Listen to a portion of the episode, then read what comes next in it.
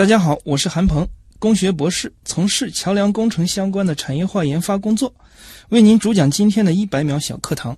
今天要向您讲述桥梁物联网，准备好了吗？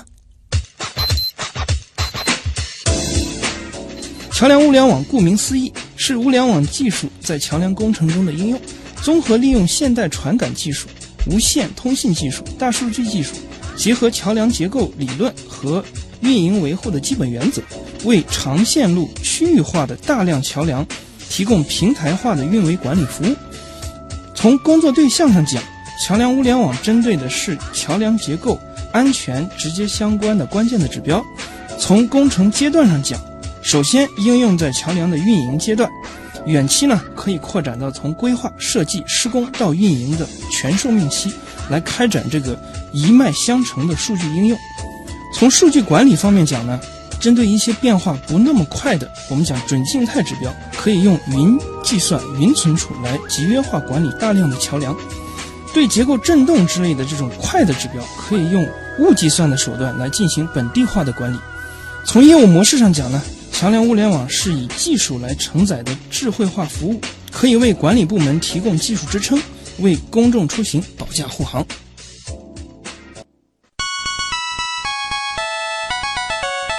节目准备好了吗？正在将内容进行智能排列。嘉宾的情况呢？正在为您检索嘉宾的特殊喜好。不用那么详细吧？正在为您安装幽默插件。你这是在吐槽吗？正在为您更换全部文字素材。正在删除您的幽默基因，已将节目专业程度调低到百分之三十五。好了好了，马上开始节目吧。正在为您开启极客秀。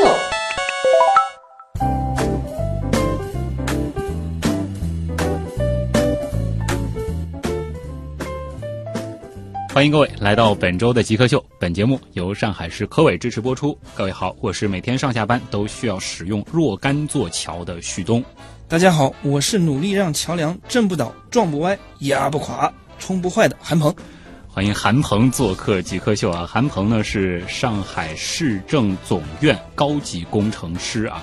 呃，曾经在极客秀当中呢，我们是来过专门从事隧道的这个挖掘的老师，同时呢，其实也来过把这个建筑从 A 点平移到 B 点的这个大神。那么今天韩鹏呢是会和大家具体的来聊一聊桥。其实相比于隧道而言啊，我们在日常生活当中可能会有更多的途径接触桥。因为无论是你小区当中的这个景观桥，还是我们上下班使用的这个高架，更不用说黄浦江、长江这样子的这个越江的大桥，甚至是跨海大桥，生活当中真的桥是无处不在啊。接下来呢，我们就进入极速考场，我们先通过一系列的问题来认识一下韩鹏是怎样一个人。极速考场，第一题是咱们的必答题啊，就是想问一下你是怎么定义极客的，以及基于这个定义，你曾经做过的最极客的事情是什么？呃，我个人认为啊，在某些技术领域或者技术方向上有专门的兴趣，嗯，能够执着的投入大量的精力去深耕。那么在技术和产业推广方面呢，不断的去追求创新，让自己和团队的理想和努力变为现实。这样的人或者群体的行为呢，呃，我认为都可以成为极客。嗯。关于我个人呢，我觉得我自己在读博士学位阶段啊，就是一个执着的极客过程。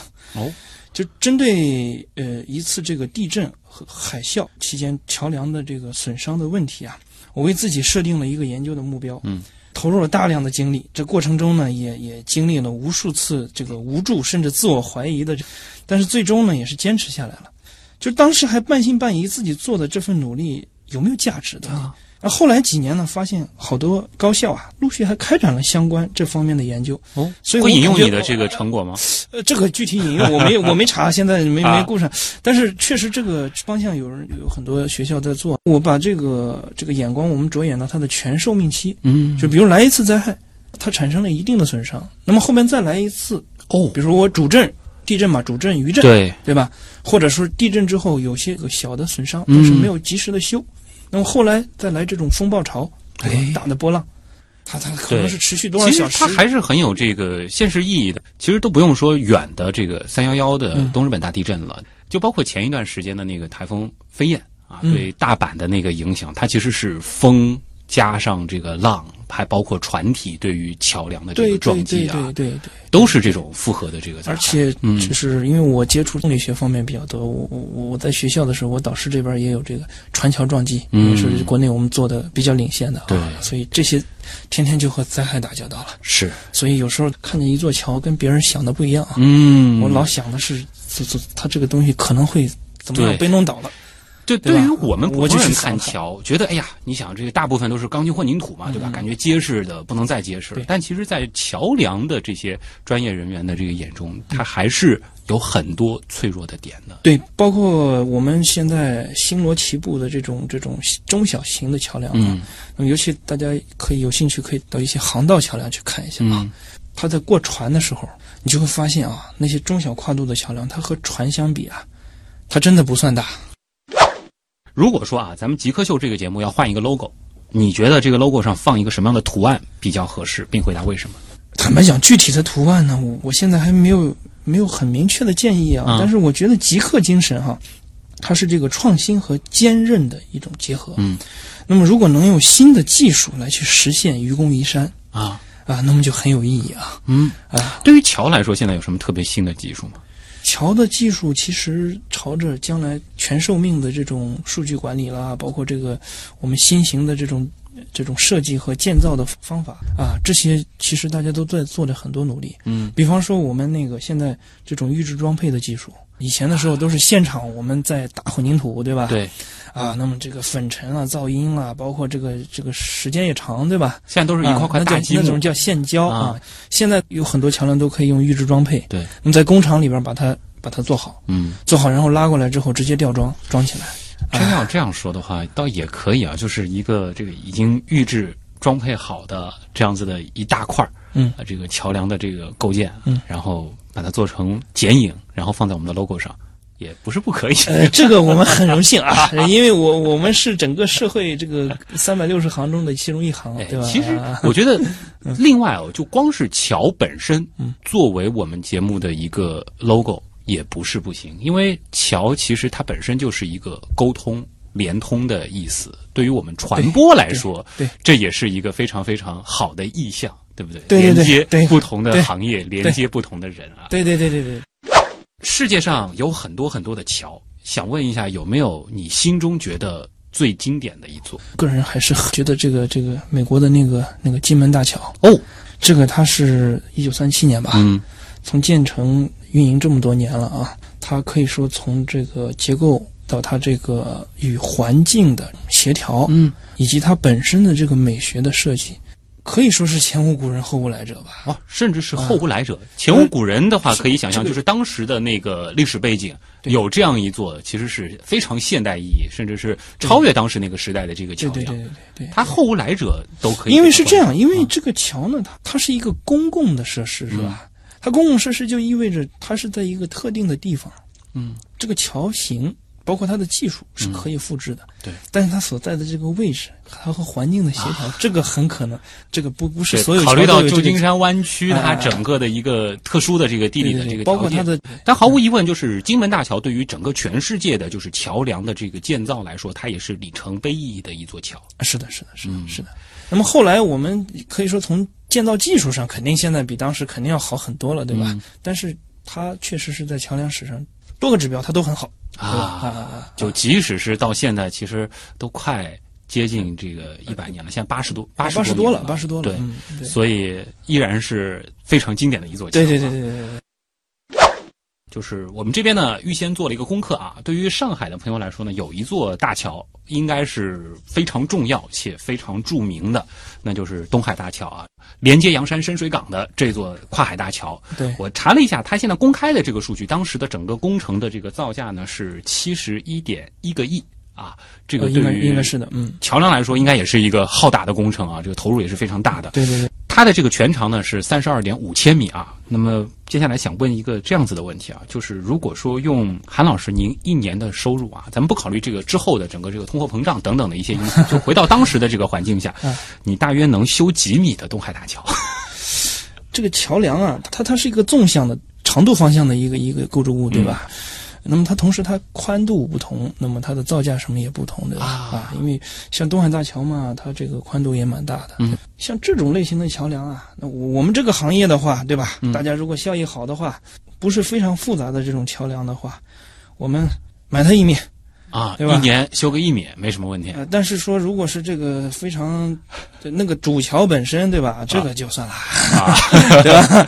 因为它它有些是很复杂的，对吧嗯，就是说，其实不同的位置，对。它这个一米的修建的这个成本是桥宽什么也不一样的。不一样，对，哎对包括它的这个修建的成本嗯，啊，这个当然，对于我们普通人来说，可能在衡量一座桥的时候，我们可能更多的用的是米的这个概念。但是对于你们真正搞桥梁工程的人来说，可能用的是另外一个单位，是吗？呃，我们如果是折算这个技术经济指标的话，我们可以折算到平米，因为这样就就啊、这样就可以把它这个宽度啊这个因素可以涵盖过去啊。啊，刚刚韩老师说了啊，这一年好的时候修个一米大概可以啊，全长三十二点五千米啊，然后总工程当时是七十一点一个亿，这都是公开的数据，大家自己做一下除法啊。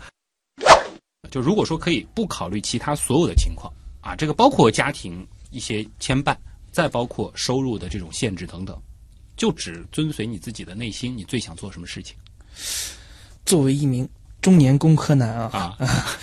其实我还是很喜欢音乐的，啊，呃，而且对这个 HiFi 吧，嗯。哎，是有有有有那么一点点小追求啊。啊，这个很看到咱们嗯。这个演播室里边这些各个品牌，看起来还蛮熟悉的。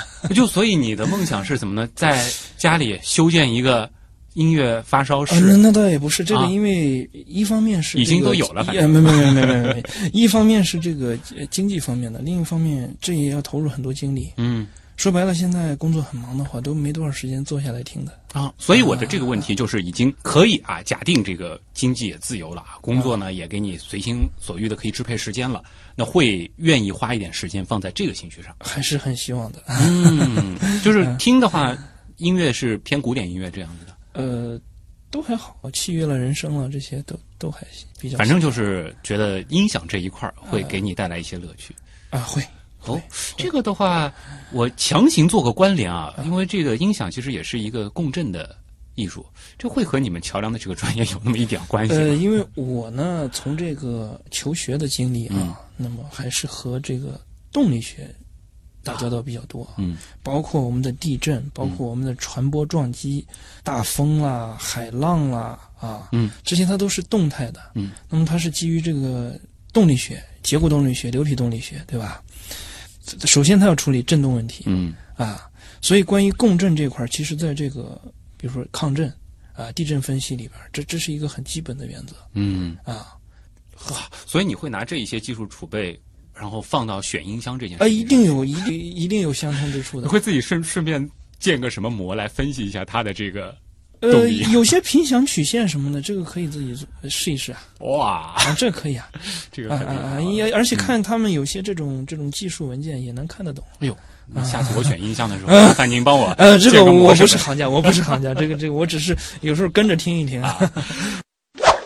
好，呃，下一题回答起来会更爽一些啊。就是说，如果可以赋予你一种能够违背物理规律的超能力啊，甚至可以违背吧，呃，你最想实现一个什么样的愿望啊？我们曾经多次把嘉宾，比如说送回到了什么生命诞生之前啊，什么飞出了太阳系，甚至银河系。如果是有这样子的一个超能力，你想要什么？呃，我个人认为啊，我们这个工科呢，它是把这个物理规律向现实转化的一个应用学科。嗯，那么我自己感觉啊，越读书就越现实，哦，胆子越小，啊，基本上没有这个超能力的念想了。那么偶尔呢，会做梦的时候梦到啊，在一个比较好的晴朗的天气里边啊，不冷不热，然后整个身体漂浮在空中啊。啊，看到这个大地，感觉就能舒飘适还是飞到空中的那种感觉，比较舒适，比较自由吧。哇，那相比之下还是一个比较小的能力啊，但是有这个感觉就不错了，对你来说有有点理想和情怀感吧。啊，顺便可以就飞起来去看看各种各样的桥。包括有有有时候听一些音乐的时候，啊也是感觉好像在在在太空中翱翔一那种感觉，嗯感觉很好。好啊，极客高科学。欢迎各位回到极客秀。各位好，我是每天都在使用若干座桥完成上班这件事儿的旭东。大家好，我是努力让桥梁震不倒、撞不歪、压不垮、冲不坏的韩鹏。嗯，欢迎韩鹏做客极客秀啊！其实前面在韩鹏的这个自我介绍当中也是谈到了，你会需要做一些努力，然后让桥，我总结下来就是让它变得很安全。而这个安全又不仅仅说是桥造好之后，是它的一个全过程。对啊，最开始的时候，在一百秒小课堂，你其实也和大家介绍了一个知识，就是关于桥梁的这个物联网技术的应用。对那你现在主要是把桥和物联网做一个怎样的结合？这样的结合为什么能够让这个桥变得更安全？我们在企业呢从事面向产业化的这个研发工作啊，主要是建立从技术创新到这个应用推广的一个纽带。那么针对桥梁的管理和养护的各类需求，结合我们相关的理论，嗯，我们去研究它关键的一些安全指标啦，开发一些新型的这种桥梁的产品啦。那么重点呢是要把监测获取的这个数据啊要用起来，嗯，我们分析评估来去反映问题，得出结论，给出一些建议，嗯这样呢就可以让咱们这个管理部门啊更加放心，让公众啊也更加放心。就是在我的大致的想象当中啊，这件事儿是不是这样？就是说，因为物联网，其实我们曾经在极客秀当中也讨论过好几次了，它会给各种各样的一些东西加上各种各样的传感器，同时呢，让它把这些数据上传到这个终端，然后我们会对这些数据进行一个分析。对那对于桥来说，是不是比如说我们熟悉的桥，可能在这个桥墩上啊，甚至是它的一个这个螺丝钉上，我们都会给它装上各种各样的这个传感器。呃，因为这个东西不可能是覆盖所有的部位，嗯对吧？啊，或者它相关的所有指标，啊，当然理论上，如果说能够覆盖的越多，是不是越好？因为还要考虑的一个经济性啊啊。那么我们是让抓最关键，嗯，最关键。那么也是面向这种大量桥梁的这种这种区域化啦、长线路的这种集约化管理，嗯。那么有的这种变化不是那么迅速的这种指标，我们可以用云平台管理啊，有些它这个呃震动了，包括远期我们面向这种车路协同，嗯啊、面向自动驾驶了，将来可能也能提供一些支撑啊。嗯，那么这些呢，它是一些比较迅速的变化。嗯，这些呢，我们可以用这种物计算的手段啊来进行这种在桥梁它的本地进行一些一些分析，来去来去管理嗯啊。最终呢是要让它用起来。这样子的这个传感器可能都包含哪些？能简单的说一说吗？就它可能会主要专注于桥的哪些部位？呃，这些因为我们打个比方，这个、这个桥上面，我们上面横着水平的这块叫做梁是吧？嗯竖着那个叫做桥墩哈。那么这个上面过很重的车的时候，对吧？这个桥啊，它会有有有有有细微轻微的变形的，啊对吧？我们有有有这种力学指标叫挠度，嗯比如说有局部发生变形，这个材料叫做应变，哎，我们用相应的这种这种仪器可以去实时的去监测它。哦，那么有的呢，我们是准静态的啊啊，面向它长期的这种变化；有的我们是动态的。嗯无论是针对它这种渐变型的风险，还是针对这种重车啦、通行了这种，我们都可以有所反应。嗯那么配合将来，我们可以在这种云平台的管理下，和相关的交通啊，这个对相关的呃管理部门也可以实现这种数据层面的一些协同工作。是，其实我们也一直在聊，包括之前其实也专门来过一位，就是做这个数据分析的极客啊，他其实也谈到了，就是说。生产数据、收集数据这些事儿都不是最关键的，关键就是有了那么多海量的数据以后，我们怎么去利用，怎么去挖掘。对那么对于对对对桥梁来说，我们怎么样去挖掘这个数据？呃，首先呢，我们针对它的常规应用啊，嗯它有我们有有有规范了，有我们的一些一些一些分析理论了，对吧？啊，这都是一些专业层面的东西啊。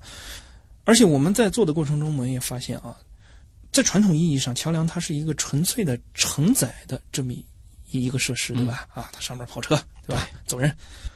但是事事实上，它的很多部位啊，我们在这种用力学计算的时候，嗯会知道这个受力。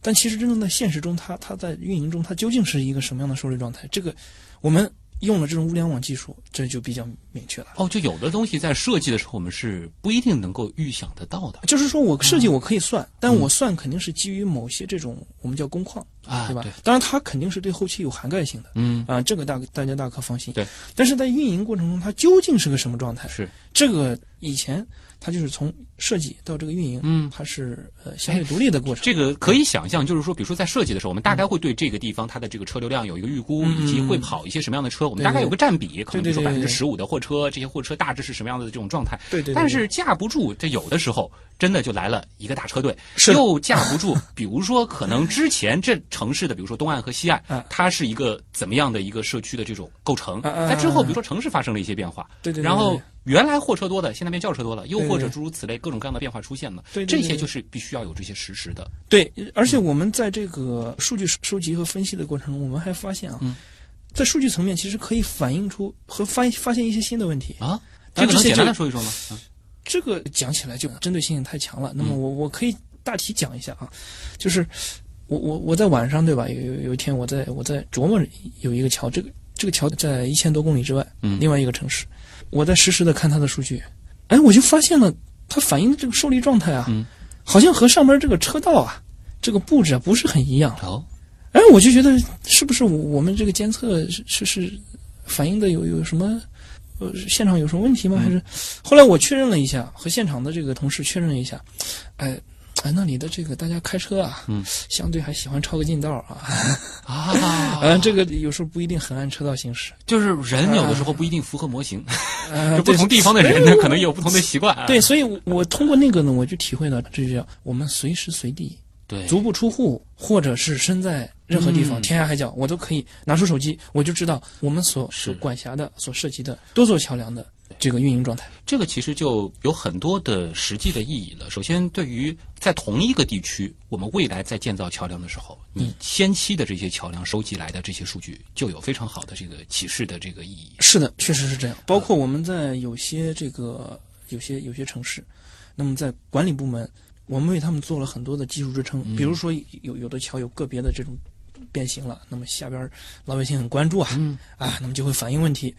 然后这时候这个管理部门就蛮也蛮揪心的啊。对，呃，但是呢，由于我们有长期的这个数据，嗯所以拿出来一看，最起码双方都有一个依据了。嗯啊，包括咱们这种有有有些具体业务的这种这种评审啦，那么专家和这个我们的养护，呃，我们的这个施工啦，这些部门其实也是很需要用数据来去建立起一个一个沟通的平台。啊不仅仅是桥本身了，其实和其他的行业和其他的这个政府部门之间啊，这些数据它也都是有非常大的这个价值的，啊，是的，是的，是的，是的，可以哎挖掘出很多啊。是的，是的，像您本身其实是应该是学桥梁出身的，啊，是的。然后现在好像做了很多的事情是跟这个桥梁物联网相关的，这个趋势或者说是是什么时候开始做这样的跨界的？呃，我在读书的时候呢，主要是面向这些呃桥梁相关的这个地震啦、传播撞击啦，还有波浪、飓风，哎、也是防灾的灾害啊这方面对，哎，那么后来呢，这个因为咱国家在推这个这个互联网加，嗯对吧？啊，信息化战略，对吧？我们也是来配合这个这个这个以此为契机吧，嗯来推进这个互联网在我们市政基础设施的这个应用，希所以望将来能够提供一个智慧化的服务吧。嗯，而且就是说，本身这一些技术和你最开始的这个本专业也是密切相关的。密切相关的。对，啊，应该说我当时读书的积累的这些，在后来的这种对这种病害啦，嗯。对这种这种有些有些动态响应了，就很敏感，就可以 想象，就是一座桥，如果说它上面有非常多的这种监测的这个设备，而且它是实时的在采集这些数据的话，即使说这一座桥它真正我们说是遭了难了，就是比如说是遇到了地震，甚至是海啸这样的一个情况，在这个过程当中所产生的一系列的数据，它也非常的宝贵，那是的呀，因为这个和我们在计算机里面做千万次模拟都不一样，它是真实，它是真实的，真实的，嗯确实是。对。啊花一点时间来聊一聊桥梁的过去、现在和未来吧。因为其实现在谈到了我们桥梁啊，已经是发展到了这个和物联网技术这个密切的结合了，而且这一方面的这种数字化，它是从桥梁的设计到建造，再到后边是一个全过程的这个管理。那么在没有这些技术之前，我们的桥梁是怎么设计、怎么建造、怎么管理的？呃，我们这个桥梁工程啊，它是土木工程的一个二级学科啊，呃，那么它说起来是一个很很很古老的一个一个学科了啊，甚至可以上溯到我们的一两千年之前啊、嗯啊。那么从我们这个桥梁设计讲啊，可以说在这个几十年前，老前辈们那个时候还没有这个计算机设计，对吧？嗯大家还是在可能背着图板，然后在在在上面用铅笔了这样去画图，对吧？我们包括我们现在在就就咱们上海，我们去查好多这种比较久远的、比较早期的这个桥梁的图纸，嗯，那么它还是画出来的。这个老前辈真的也是很了不起啊！那时他会做各种各样的这个连线，然后去算中间的每一个它的这个受力。要算的，要算。啊那个时候大家因为没有这么强的计算能力，嗯所以呢，就是大家有一些简化的理论啊啊。但这些理论呢，其实它也是在这个桥梁的这种发展史中也是起到很重要的作用，对吧？它虽然没有我们现在算的这么精细啊，嗯，但是也是也也是能够满足这个要求。它也是啊经验的这个积累。对对对，啊嗯呃，那么当然，这个建造的这种标准，包括我们的这种规范，也是随着这个时代的这种进步吧，嗯啊，它也在改，也在革新，也在改进啊。包括我们这个计算机技术的这种发展了，大家呃简单讲这个这个这个画图，对吧？是那么后来出现这个这个计算机制图，呃画图就不再扛着图板了，对吧？啊，那么也效率也提高了。那么在接下来呢，我就我们这个人工智能大会也是在咱们上海呃召开，对吧？那么将来呢，我想我们在设计领域以及它的建造了、将来的管养了，都会融入更多的这种智能化的元素。你的意思就是说，在设计这个阶段，桥都有可能是交给人工智能。嗯，来设计了有可能至少是一步一步的，有些会会会会会来参与的。因为啊据我了解，前一阵子在是有一家有一家大型的这个机构来举办过一个一个在长江上嗯大桥的方案的这种比选，嗯由机器来做，把哦周边的一些一些环境、一些一些边界条件吧，啊，都输给他，嗯，然后他自己来去选什么样的桥、什么样的跨境，呃，甚至差不多的这种构建嗯，结构基本就出来了哇，啊。就以前一直觉得，就是说设计这件事儿对于人工智能来说是一个门槛，但是现在在桥这个领域，它能够参与的程度已经很深了呃，应该是越来越多，啊。越来越多。这个对嗯以后的桥梁设计者来说，是不是也是一个挑战？就是我们以后要在这个过程当中充当什么样的角色呢？呃，应该说是呃，我们本行业和整个社会面向这个未来的这个这个的呃人工智能的发展，我们嗯都会有一个要有一个应对吧。啊，啊，说白了，总归人要人也是高更高明的，对吧？嗯，所以伴随着这个发展，我们是希望让它来作为我们的一个帮手，嗯对吧？这样呢，就是我们也在不断的创新了对啊。当然，将来的这种无论工程设计建造都会有更高的要求。对，当然可能未来就是说设计一座桥，它的这个效率会大大提高。呃，应该会的。我们可能更多的时间就是在前期去采集各种各样的这个数据，这个周围的一些环境啊，周呃环境，我们会用更加复杂的边界条件来嗯去让它做得更完善，嗯，对吧？这些是需要我一些我们的智慧在里面了，是？包括现在其实在这个手机游戏里边啊，也有很多就是让你自己这个模拟去造个桥啊，或者是这样子。对对。哎，这种游戏您玩过吗？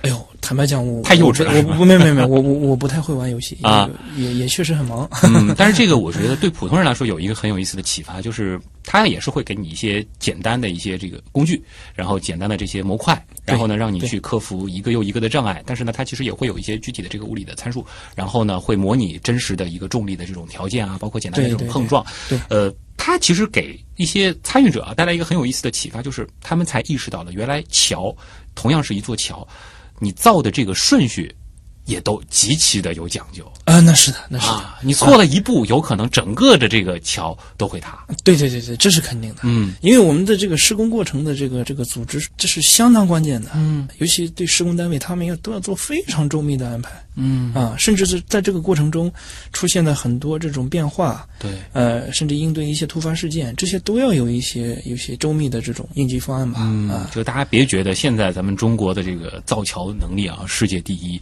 然后我们修了一座又一座，让全世界都震惊的这种巨大的超级大桥的这种工程，但事实上就是这些桥梁，它每前进一步，每增加一米，它这个背后是非常非常多系统的这个配合。对对对，这都是凝聚的大量的这个技术人员的这个智慧和汗水啊。对，还有点时间聊聊您个人啊，就是你最早是一个什么样的契机开始进入桥梁这个领域的呢？呃，对桥梁这种结构，我是我感觉我从小就很向往。哦我我觉得它搭起来，然后上面能实现跨越，对吧？啊，这个很很有成就感，对吧？对啊。那么具体到我自己的这个面向这个灾害防御了啊这块的，我最初呢是对这个动力学比较感兴趣，嗯啊，震动啊什么这块儿。那时候很想做这个列车、轨道和桥梁耦合作用的一些工作啊，但后来呢，正式参与的是抗震这个方向，是地震的震啊。那么起初的时候，兴趣其实还没那么浓厚啊，啊但随着这个不不断的这学习的深化吧，越来越有兴趣。嗯那么所以研究了好几年啊。工作以后呢，契合咱们这个呃国家的这个信息化战略吧，嗯也是在很多我们很优秀的合作单位的这种支持下，我们也在探索着用这种物联网技术来去综合应对桥梁面临的多种灾害嗯，啊，是这样。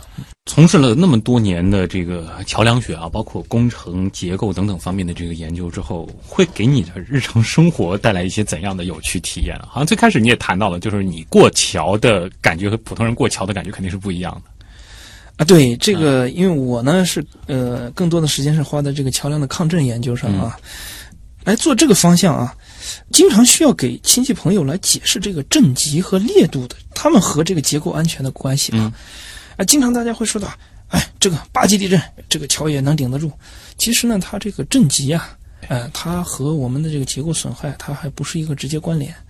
一次地震里面，它只有一个震级，它反映的是这个地震能量释放的这种这种等级。嗯啊，但是它不同区域啊，不同这个地质条件啦，不同这个地面的这种这种这种呃结构啦，这种交通状况啦，它的烈度是有所区别的。嗯就是呃，同样我我我晃这么一下，那么不同的地方它的损坏还是不一样的。嗯啊，而且呢，这个呃，现在吧，应该呃，从几年之前嘛，我们在这个桥梁设计里边也不直接提烈度了，这个我们是直接用这个地面运动加速度，就是它的这个晃动啊，地面的晃动、啊，来去表征与结构安全的这个关系啊，来这可以和直接的这种这种动力学分析啦，对啊，这种设计了能够关联起来啊。嗯嗯，那么关于抗震呢，大家可能直观上觉得把这个桥做的大一点、厚实一点，哎，这个抗就一结实就抗震好，做的结实是吧？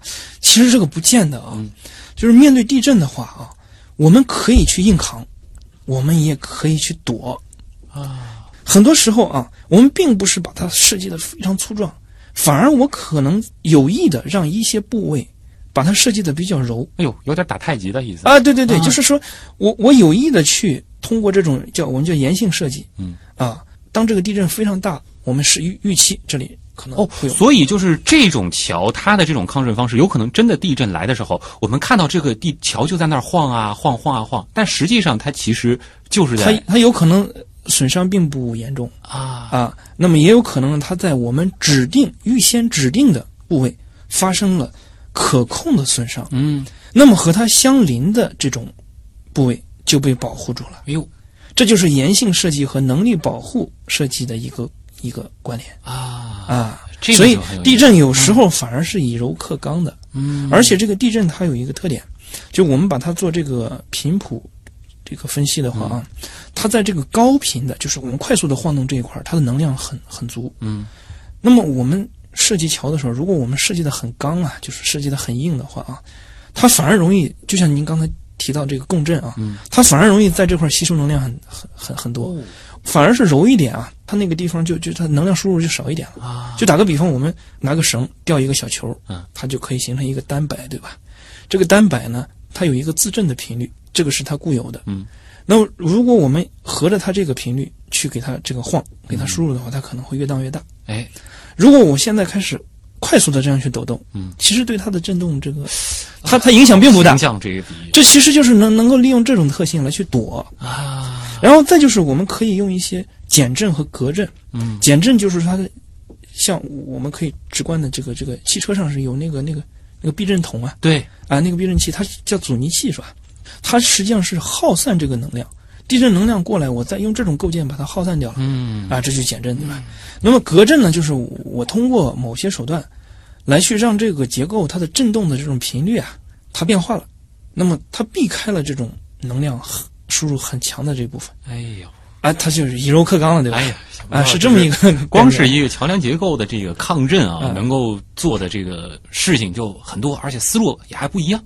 啊，是的，是的，是的。那么，同样是抗震这件事儿，如果我们简单的和这个建筑的这个抗震来类比的话，桥梁它的这个最大的挑战是在什么地方？桥梁和建筑结构呢，嗯，呃，它在结构形式和我们抗震里面的基本的这种对这个框架结构的理念上，嗯，呃，稍微有点区别。啊，就是我们这个建筑啊，我们是强柱弱梁，嗯，就是如果发生地震的话，这个柱子是一定要很很强大的。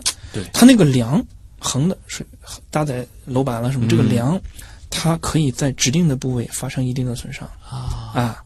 但是这个桥就不一样桥不一样 桥是这样，桥这个我们是头重脚轻的这个哦结构，上部这种梁比较重是吧？嗯，我们呢是希望在这个这个桥墩，我们看到的这个桥墩，尤其是比较高的，啊、这个桥墩它的这个特定的部位，我设定的它相对强度上要弱一点嗯啊、这样呢，如果这个大的地震来了，它这个地方会发生一定的损伤哦，我通过某种手段让它这个损伤是可控的，这样呢，它就可以把其他不能损伤的部位保护住了。啊，而且呢，它把这个埋在土里的基础、桩基础啦什么这些也保护住了。它两两者有有有一点区哎别。，感觉上好像都是这个，我们现在讲起来钢筋混凝土啊，但实际上其实在这个结构上，我们要关注的点是不一样的。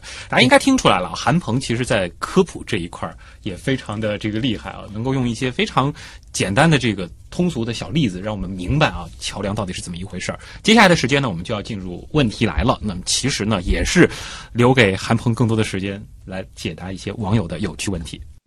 问题来了，问题来了，问题来了，第一个问题来自南山经之路啊，他说设计地铁时是如何考虑抗震的？地震发生后地铁安全吗？有什么样的经验可以借鉴？就考虑到韩鹏其实是主要是做桥梁方面的啊，其实现在也有很多的这个地铁，它是跟桥。密不可分的，有一些是直接在桥上面行驶，有一些它在穿越一些这个江啊，甚至是海的时候，它会比如说挂在这个桥的主桥面之下。这一方面，我们是怎么去考虑它的这个抗震的？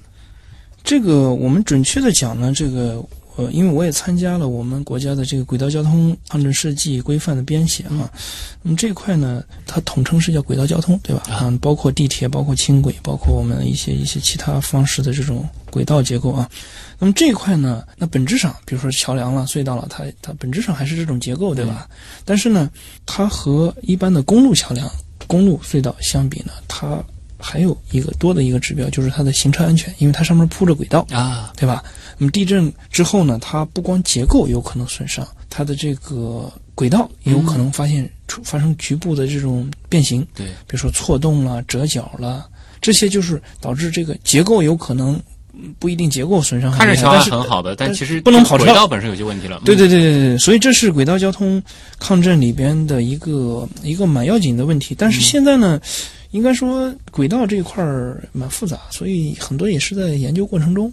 我其实还想到一些，现在其实有很多的这个桥啊，它两层啊甚至更多层，这一层跑车，嗯一层跑这个轨道交通，对对对对甚至还有在跑火车的。嗯这些这个交通工具啊，在这个桥上行驶的时候，他们会带来不同的这种震动，啊，会的，会的，这个会对桥梁的整个的这个设计提出更多的挑战会的。啊。因为我们关于公铁两用了，公轨两用，对吧？轨道交通这个都有专门的这个研究。嗯，这块儿它单纯的这种公用和多种功能的合用，这个还是不一样的嗯，啊就。是设计当然这个上其实讲究啊对对对很多啊，这个讲究很多的，啊就需要有更多的这个模拟啊什么的。啊啊，对对对对对对对。青丘之鸟问啊，说桥梁与结构工程的联系是什么？应该说是桥梁工程和结构工程，它它的一级学科是土木工程，嗯，它们属于土木工程下边的二级学科并列的。哦，结构工程，呃，我们桥梁是叫做桥梁与隧道工程。嗯。啊，是这样的。那么从这个学具体的学问上来讲，我们举一个简单例子，就是建筑我们讲究强柱弱梁，啊，桥梁呢，我们呃假如拿抗震来讲的话，我们这个柱子啊、墩柱啊，有些部位我们反而要人为的啊去设定就是前面讲的那个啊，对对对对对，在岩性设计里边，我们要把它人为设定为一种可控的嗯，潜在呃发生可控损伤的部位。嗯，嗯但事实上，其实，在桥梁也好，这个隧道也好里边，我们也会运用很多结构工程的一些啊，对对对，基本的像结构力学了，这些都是通用的。啊，啊只是说大家可能侧重点侧重点一些不一样。对对对对对嗯对，明白了。这个网友前男友面膜控问啊，说您认为智慧城市安全防护体系有哪些构成？我涉及的这块呢是桥梁本职专业嘛，对吧？啊，那么和这个桥梁、道路、这个市政基础设施相关的啊，就说说是侧重这一块的吧啊。那么首先呢，我我认为啊，在将来的这个智慧城市安全体系啊，首先要建立一个数字化的一个城市底图，嗯就是我们在一个城市的这种集约化管理中，要用现在我们讲的这种 BIM 建筑信息。嗯呃模型这这种技术啊，来把它相关的道路、桥梁、一些建筑结构和地下的管线了什么，把它给数字化。啊，理论上就是在虚拟世界虚拟世界一比一的啊，对对对，做个模型啊，对对对，啊这样呢，它我不同的区域和不同的设施，它就可以在数字层面对接起来。嗯对接起来呢，那城市管理者他就是可以有一个统一的参照，嗯我可以有一同一个平台。这样呢，就是不同的部门它就可以协同工作了。嗯这是第一个层次。那么第二个层次呢，就是我们在这个设施、桥了、路了、这种隧道了，这对吧？它这些呢，我们利用这种智慧化的一些手段来去提高这些设施本身的一些管养水平，对吧？那么我们讲叫安全运维，嗯啊。那么在此基础上，第三个层次呢，就是这个城市功能的管理了。实际上，我们这个尤其是大型城市，对吧？这个各种条件啊，各种要素越来越复杂。对。啊，包括大家对这种生活质量啦，对这种出行啦，这要求也越来越越高，也精细化。对。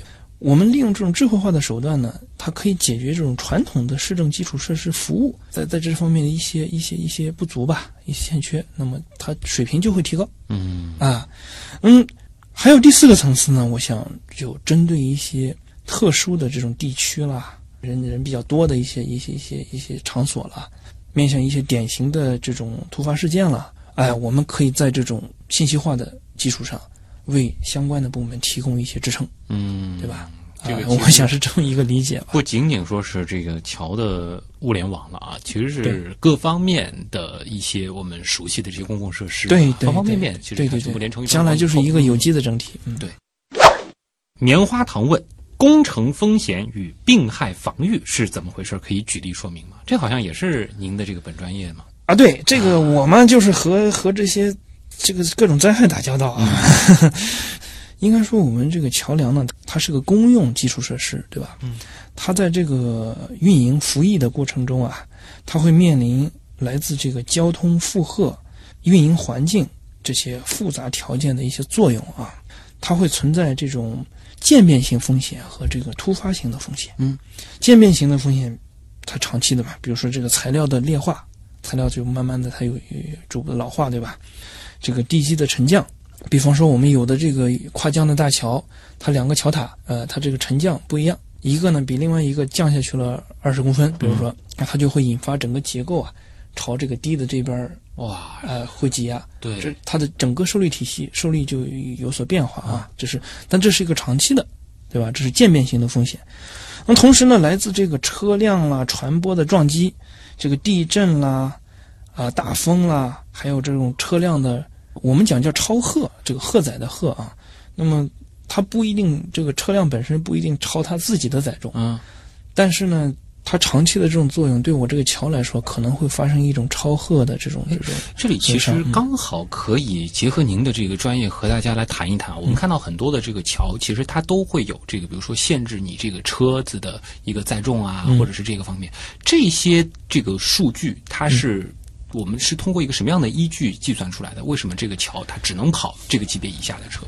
嗯呃，这个呢，它首先呃，管理部门会征询这个设计单位啊，来给出一个大致的这个这个要求。嗯那么同时呢，也会考虑多个方面嗯啊，比方说它相邻的这些这些结构了设施了，还有就是有些是管理部门来人为制定了一个嗯一一个限制嗯啊，这个有时候它不是一个非常明确的一个界限。嗯啊，但是呢，如果我制定了这个界限之后，它它会对这个长期运营的这个安全有有有好处嗯啊。啊！我们现在在设计桥梁的时候，会预先去考虑到各种它可能会经历的这个极端的情况，去给它做这种模拟吗？会在一定程度上啊，去考虑。我们会有不同的工况，有不同的这种分析，对吧？嗯面向这种常规的车辆荷载、自重啊，面向这种呃这个混凝土的这个这个这个长期的一些变化，对吧？嗯我们叫比如说徐变，对吧？啊，那么以及呃面向这种呃地震啦、风啦这种灾害啊，都会有相应的设计。就回面回到前面说的那个超载的问题，有可能以我们现在这个桥梁的这种设计，它的这个所谓的结实程度来说吧，就是你偶尔过一次，嗯，可能问题不大，嗯但是它对桥梁的这个损害会积累。对，确实存在这个问题。嗯我们在这个调查、调研和这个数据积累的过程中，我们也切实发现这样的问题，嗯，所以我们才希望能够有实时加长期的这种数据的监管。对啊这个的话是这，样其实我们说量变量变到质变，质真的是这个样子。一旦质变了，那它带来的危害真的是不敢想象。对对对对嗯，是的，是的。还有一点点时间啊，简单的再来聊一聊小花猫荡秋千的这个问题吧。就是说，从事土木工程这个方向啊，或者说是直接具体到桥梁这个专业的这个学习，大约需要具备怎样的这个特点？以及如果真的进了这个专业，毕业之后有哪些好去向？以我个人的这个这个学习和工作经历来看啊，这个专业呢，因为是这个比较传统、比较基础的这种这种行业啊，嗯那么它除了和这个学问打交道，还要和这个大地打交道，嗯对吧？那么还要和相关的这个我们社会的多个部门以及公众的各种诉求来去打交道。嗯啊、应该说它还是一个比较综合的一个一个行业啊，啊。那么这样呢，就不是说闷在这个这工作室里边画图纸啊，这个做呃对，也也可以选择这样的工作啊。这个这个这术业有专攻嘛，对吧？啊，那么我我个人感觉，首先啊，最好是要要能吃苦。嗯这个行业嘛，也有时候也蛮艰苦的，当然有苦也有甜啊、嗯啊。另另外呢，就是因为现在国家也在推这个叫我们叫系统思维，啊，对？吧？以前的时候，大家是在非常专业的这种方向，比如说桥梁、隧道，我们包括其他市政、其其他行业，什么给排水啦、嗯什么这些啊。那么现在大家针对一些公用，针对我们这个社会的一些需求，国家在倡导这种系统思维。嗯，这样的话，其实是对我们这种这种专业人员提出了更高的要求。，我意识到了，就是说、这一个领域啊，你首先最基础的，比如说数学得好，对吧？这个物理得好啊，然后这个计算机能力也得比较强，还要有一些这个美学的一些这个基本素养吧，你大概知道什么样的设计是更美的。对对对对同时现在还要有很多社会科学的一些是的经验和积累。是的，是的，是的，是的。是，因为桥造完了，它归根到底还是要给人去走，人去过对。，它是一个公共的基础设施。嗯就业前景，您觉得当下看还可以吗？这个，因为我们“十三五”的这个基础建设投资还是很大的，嗯，而且咱们国家其实对现在其实不仅仅是在国内造，我们其因为实世界对这个各地对对这个对上海来说，我们的建设这个阶段，对吧？因为开始的比较早，嗯，这个新增的量呢就不是那么多，但是我们的管养很要紧，啊对吧？那么对国内广大的这个很多城市啊，它现在还在紧锣密鼓的在进行建设，是所以这块的市场肯定是很大的。对。更不用说，在桥梁这个领域，我们现在已经当之无愧的走在了世界的最前面、啊。对的，对的，所以，是的，以后这些技术的这种输出啊什么，还是大有前景可言的。是的，是的，是的，嗯。好，那今天呢，也再次感谢来自上海市政总院的高级工程师韩鹏和我们带来的分享啊。经过这一期，我相信大家下一次再经过这座那座桥的时候，应该会对脚下的这个结实的存在有了一个全新的认识啊。谢谢你们，好谢谢谢谢也谢谢韩鹏的到来。那么，以上就是本周的极客秀，我是旭东，咱们下周再见。